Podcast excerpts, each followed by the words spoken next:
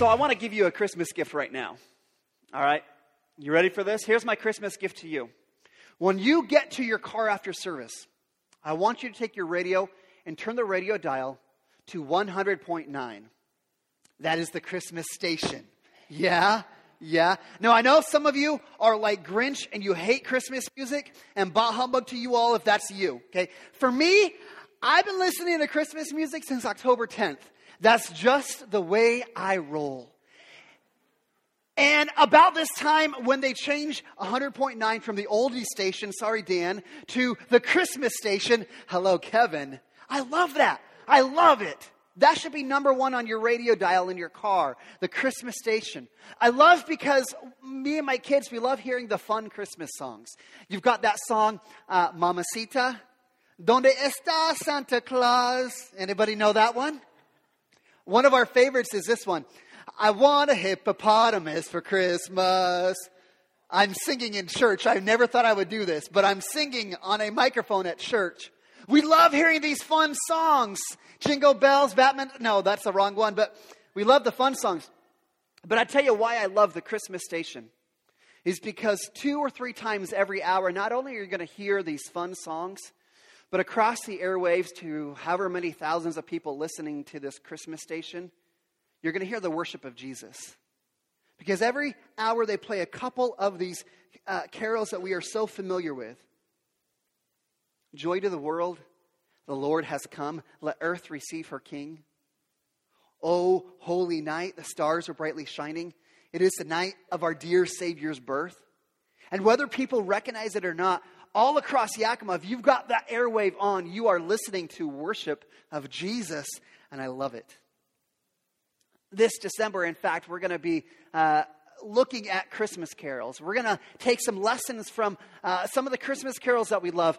Oftentimes, when we look at these Christmas carols, these are familiar tunes. We sang these songs growing up, but when you look at the lyrics, they are so rich in truth. And so, we're going to take the month of December and look at a number of our favorite Christmas carols. Today, we're going to look at the carol, uh, the, the one that we sang second today O come, O come, Emmanuel. A little bit of, of history about this Christmas carol. Uh, this Christmas carol is probably the oldest Christmas carol that we still sing today. It was written around 800 AD uh, by either an unknown, unnamed priest or monk. And so, if you realize, like we've been singing this song for 1,200 years, uh, this song was actually put to the tune that we're so familiar with um, in 1851 by a guy by the name of, of Thomas Helmore where he took this tune that we're familiar with and he put it with an English translation, and that is where we have this song, O come, O come, Emmanuel. And when we listen to those lyrics, I don't know if you paid attention.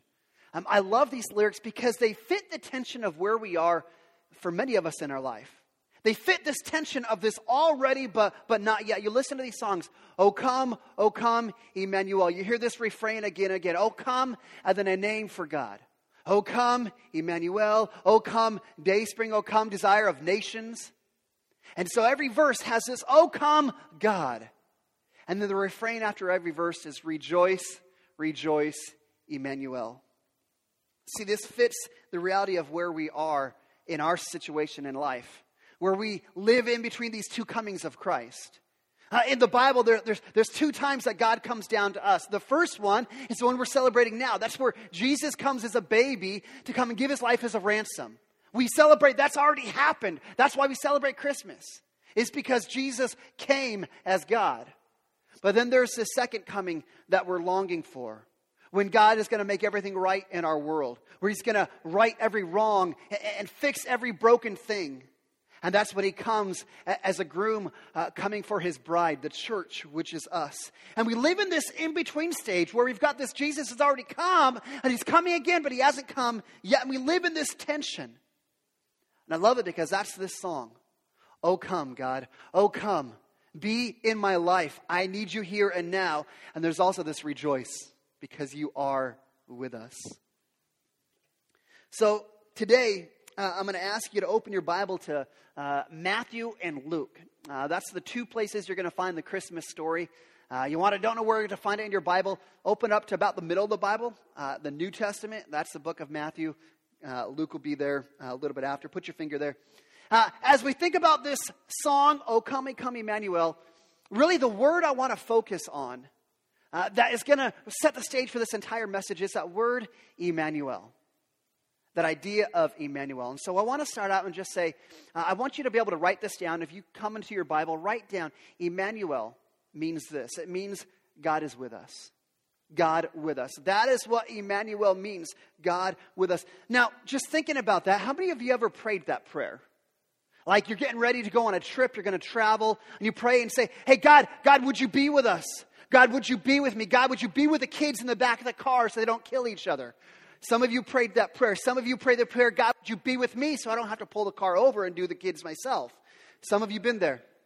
You ever, you ever prayed that prayer? Um, maybe you're going to go Christmas shopping. God, would you be with me when I pull into Target? God, uh, some of you, I know you prayed this prayer this week. God, would you be with me and help me find a parking spot at Target, right? Some of you pray this prayer and say, God, would you, would you be with me as I go on this blind date? Help this guy not be a psycho stalker that's going to stalk me. You teenagers, you pray this prayer and say, God, God, would you be with me as I get ready to take my final exams? Would you be with me as I take this test? How many of you have prayed this prayer? God, would you be with us? God, would you be with me? What does it mean when we pray that? What does it mean when we say, God, would you be with me? And that's what Matthew is going to tell us in Matthew chapter 1. In, in Matthew chapter 1, G, Matthew, in his telling of the, birth of Jesus, he's going to get to the point where he's talking about the, the Virgin Mary. In verse 21, this is what Matthew writes. He says, She will bear a son, and you shall call his name Jesus. For he will save his people from their sins. That is the good news of the gospel, right? That is, that is why Jesus came. He didn't come to make us feel good, he didn't come to fulfill all our wishes. He came to save us from our sin. That's the gospel message. That's what it's all about. And he continues in, and in verse 22, Matthew says, And all this took place to fulfill what the Lord had spoken by the prophet. And what Matthew's about to do is he's about to quote the Old Testament. He's about to quote the prophet Isaiah out of Isaiah chapter 7, verse 14.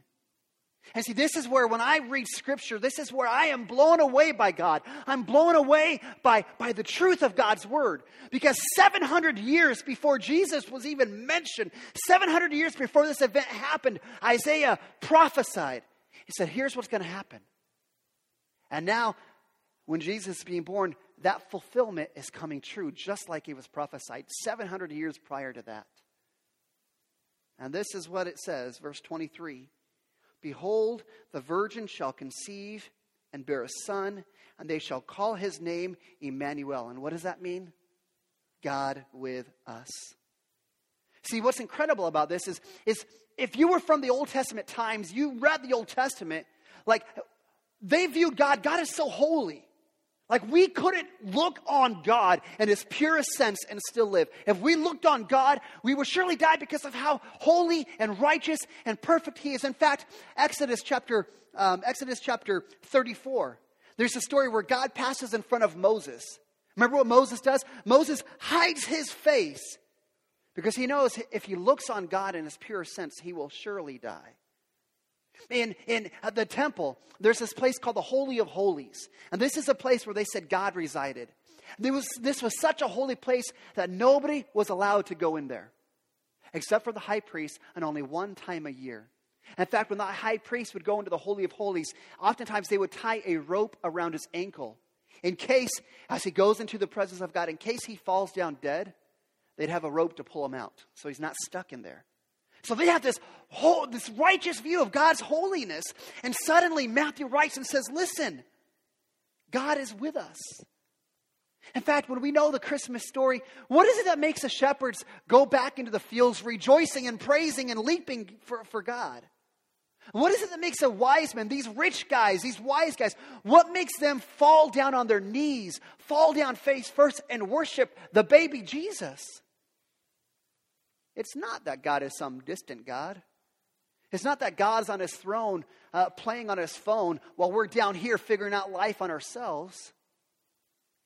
It's the fact that the creator of the universe, the sustainer of the universe, God himself is a relational God. And he stripped himself of glory to come down to the earth to be with us. Gospel of John, chapter 1, it says it like this. It says, In the beginning was the Word, and the Word was with God, and the Word was God. And verse 14, and the Word became flesh, and He dwelt among us. That is God in the flesh, Emmanuel, Jesus born in a manger. And Matthew is saying this to us today. Listen, God is with you. God was always with you, and God will always be with you. And listen, that is the best news that any of us can hear today. God is with you. Now, the reality of it, I know sometimes we struggle to believe that. Like we hear this, okay, God is with me. And some of you in here today, I, I, recognize this. Some of you are, are investigating God. You're not quite sure what to make of this whole God thing. You're like, well, I don't know. I'm, I'm trying to search and find answers. Listen, if that's where you are, listen, you're going to struggle to believe that God's with you. Listen, that's okay. That's where you, I'm glad you're here today. Some of you, you're like, well, I'm already a Christian. But you know, I just, I don't really have that tingly feeling.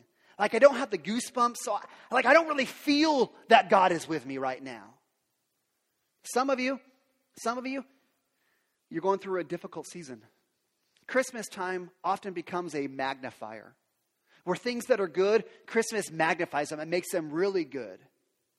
But also, if there's pain, Christmas often magnifies the pain. So for some of you, you've got the empty chair that was filled time passed. Maybe someone's died. Maybe there's been the divorce. Maybe there's been some issue as to why there's that empty chair.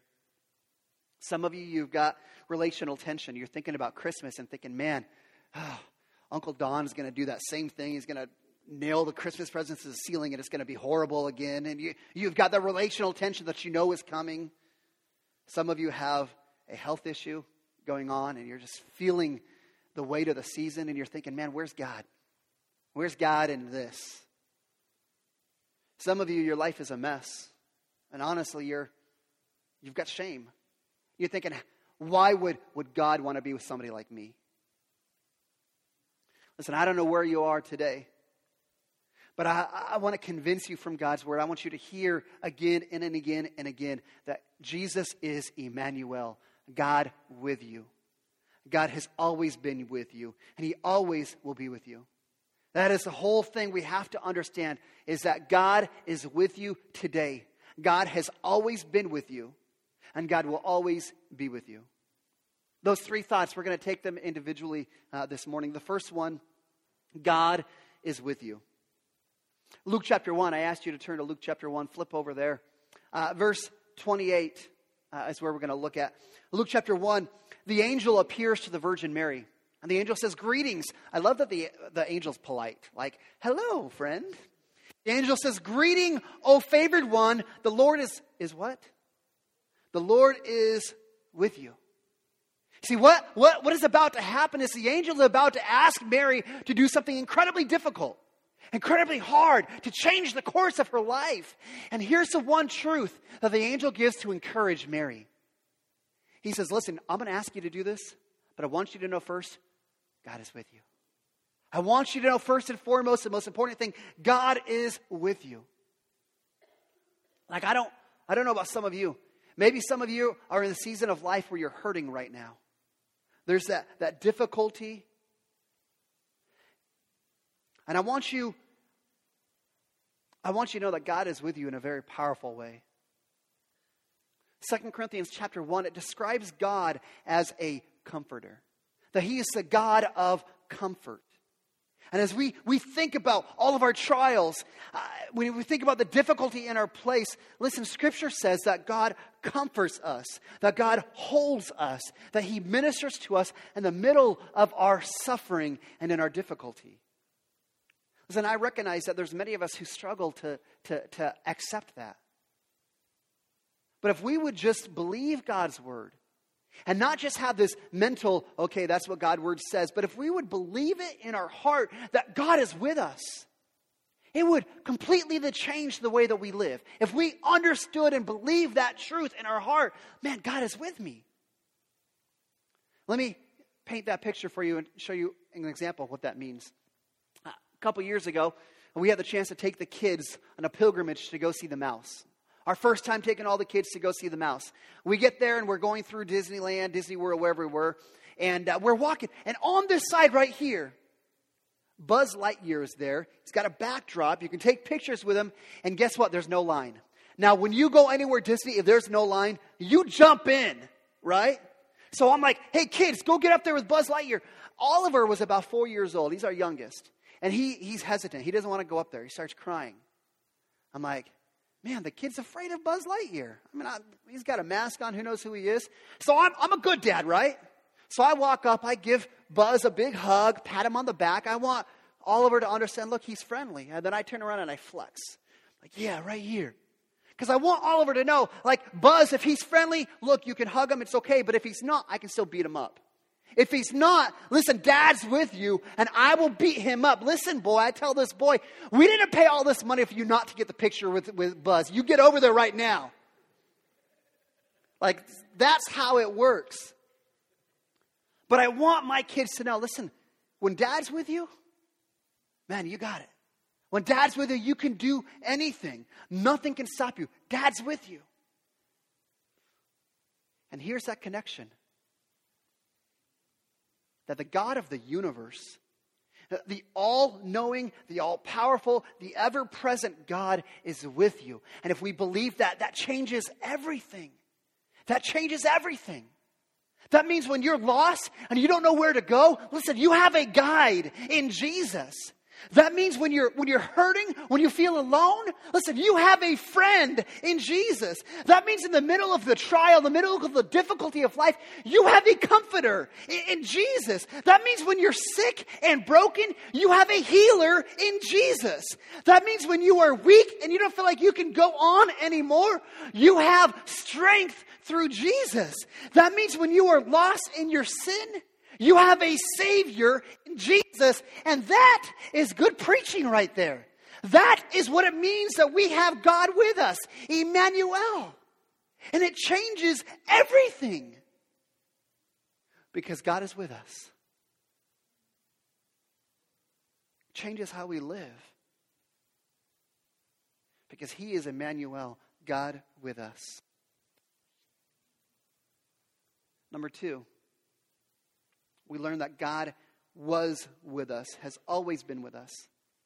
You ever notice where sometimes when you're thinking about God, sometimes it's almost easier to see God in the rearview mirror than it is in the present time? Sometimes that's just the way it is. You look back and you're kind of like the story of, of Joseph from the Old Testament. This is not the same Joseph and Mary. Uh, this is Joseph from the Old Testament. Joseph with a little, was a little boy with big dreams. He was going to be a great leader. But Joseph also had a bunch of brothers, and his brothers were like, ha ha, you're, you're the youngest. Uh, you're a little punk. There's no way that's going to happen to you. And so the brothers take the, take the little brother, they throw him in a pit.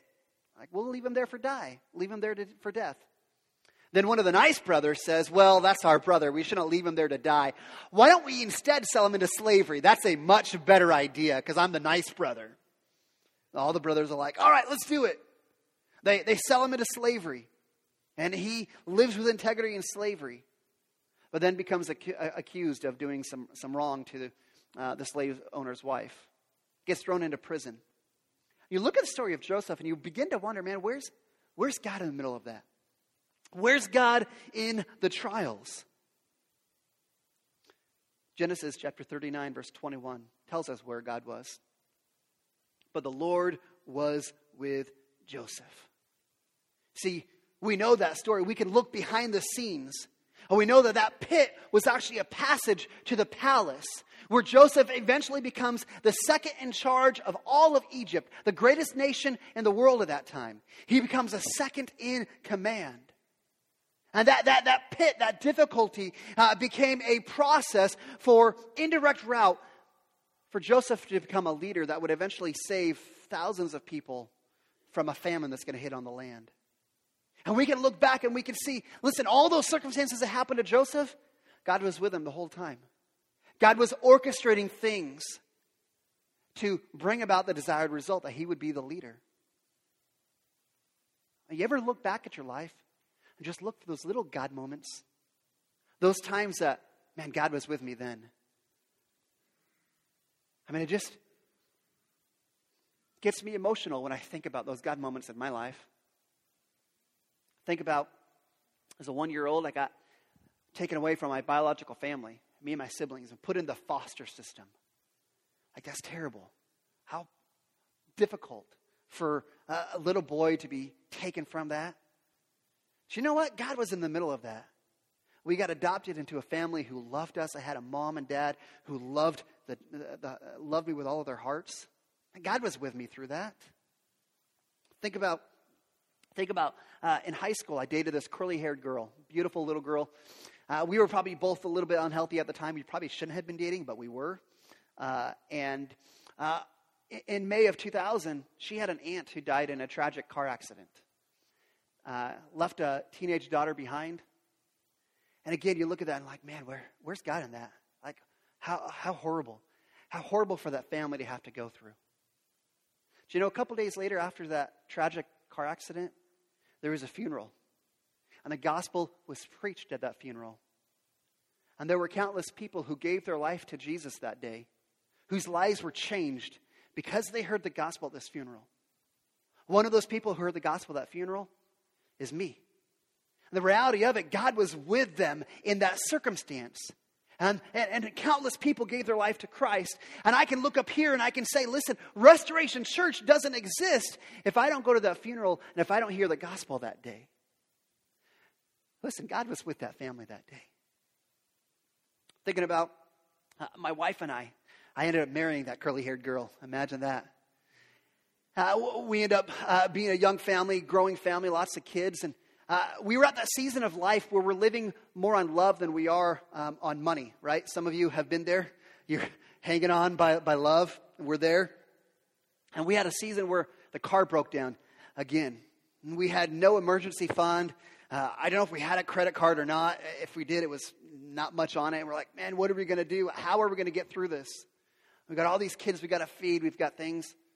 And we had a couple mentors a couple who mentored us, and they happened to sell their house.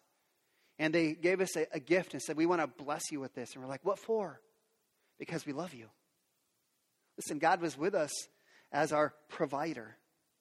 Again and again and again, I can look back and say, Man, God has always been with me. He's done these things along the way. In the church, we've seen all sorts of little things where God just, just has always been with us. Uh, we, had, we had a drummer uh, with us for a couple of years, or he was here with us for a year, or something in early stages of the church. And uh, the only drummer we had, a good guy, good young couple, and he decides, hey, we're going to move to Alaska. Who wants to move to Alaska? He's like, I'm going to take my wife, we're going to move up to Alaska. And I'm like, we have no drummer. Now, I stress over those little things. I stress over them, and I'm like, what are we going to do? But you know what? At just the right time, God brought this, this little guy named Adam. Adam starts playing the drum. Adam finds Jesus. His life has changed. Listen, I can look back and say, man, God has always been with me. God has been with me every step of the way. God orchestrates these little God moments where you can look back and say, man, God had this all along. What were the God moments in your life? Can you look back and think, man, yeah, that's where God got me through this? That's where God, this could have destroyed me. This could have bankrupted me, but God was there. I could have died in this moment. Hey, look, God was there. Listen, I know you go through life and it's difficult. I, I still deal with the uh, feelings of being adopted. There's still the pain of death. There's still the uncertainty and stress of life. But I can stand up here today and I can say, I know without a shadow of a doubt that God is with me, that God has always been with me, and that God is with you, and God has always been with you. And number three, no matter what you go through, God will always be with you. I mean, think about, think about the angel coming to Mary, saying, Mary, this is what I'm asking you to do.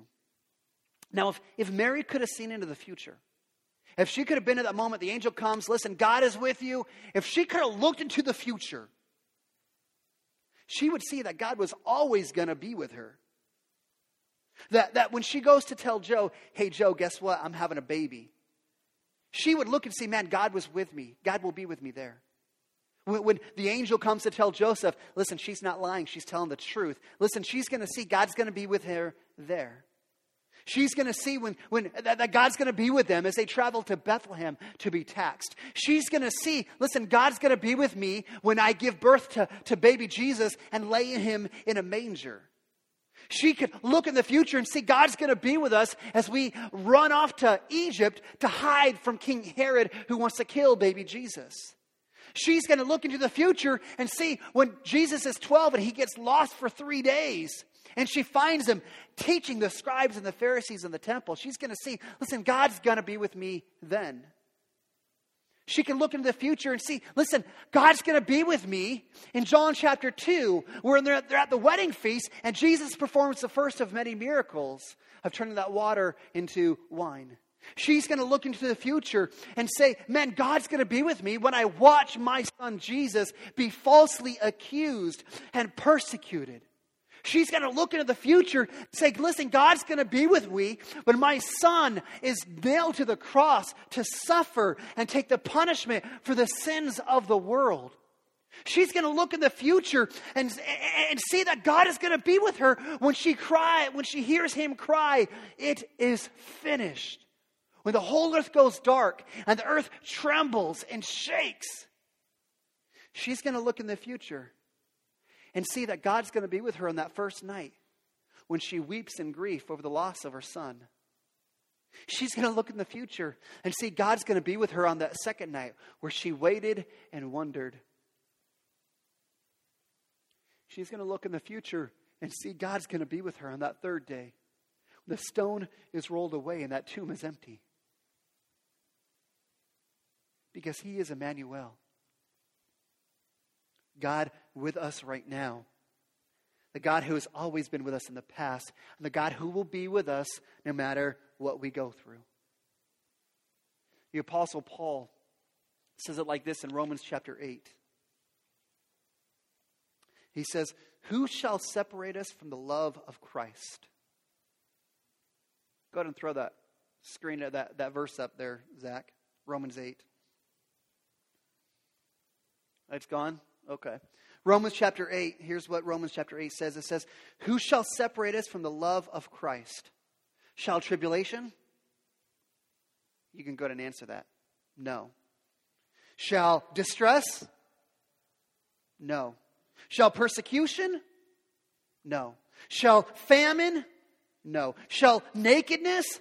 No, I, I, don't know why he put nakedness in this text. That seems weird, but no, nakedness will not separate you from the love of Christ. Shall danger?